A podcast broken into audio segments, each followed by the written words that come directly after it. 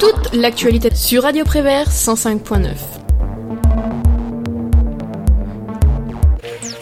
Bonjour et bienvenue, c'est Baptiste pour votre Flash Info. Pour votre première info à Dijon, le corps d'une femme de 50 ans a été repêché dans les eaux du canal.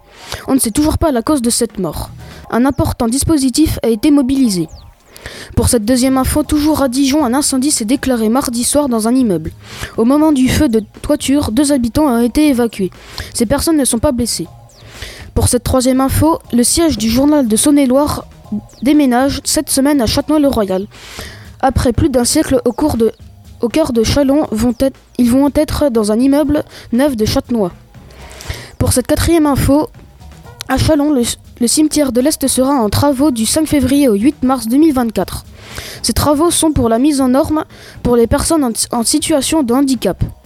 Pour cette dernière info, toujours à Chalon, l'équipe Renard de Monceau-les-Mines remporte le concours de la boule d'or. Ce tournoi a attiré 16 équipes cadrettes.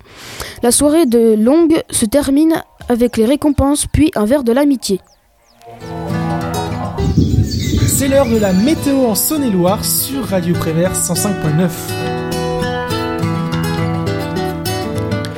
Du côté du ciel, avec des nuages sur toute la Saône-et-Loire, 12 degrés pour Chalon et 11 pour Louan.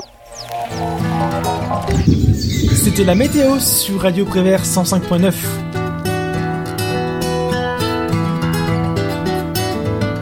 Place à l'éphéméride. Aujourd'hui, nous fêtons les Saintes Eugénie. Sont nés ce jour Monsieur Poulpe, Rémi Gaillard et Julien Courbet. Voilà, c'était l'essentiel de l'actualité. C'était Baptiste pour votre Flash Info. C'était toute l'actualité sur Radio Prévert 105.9.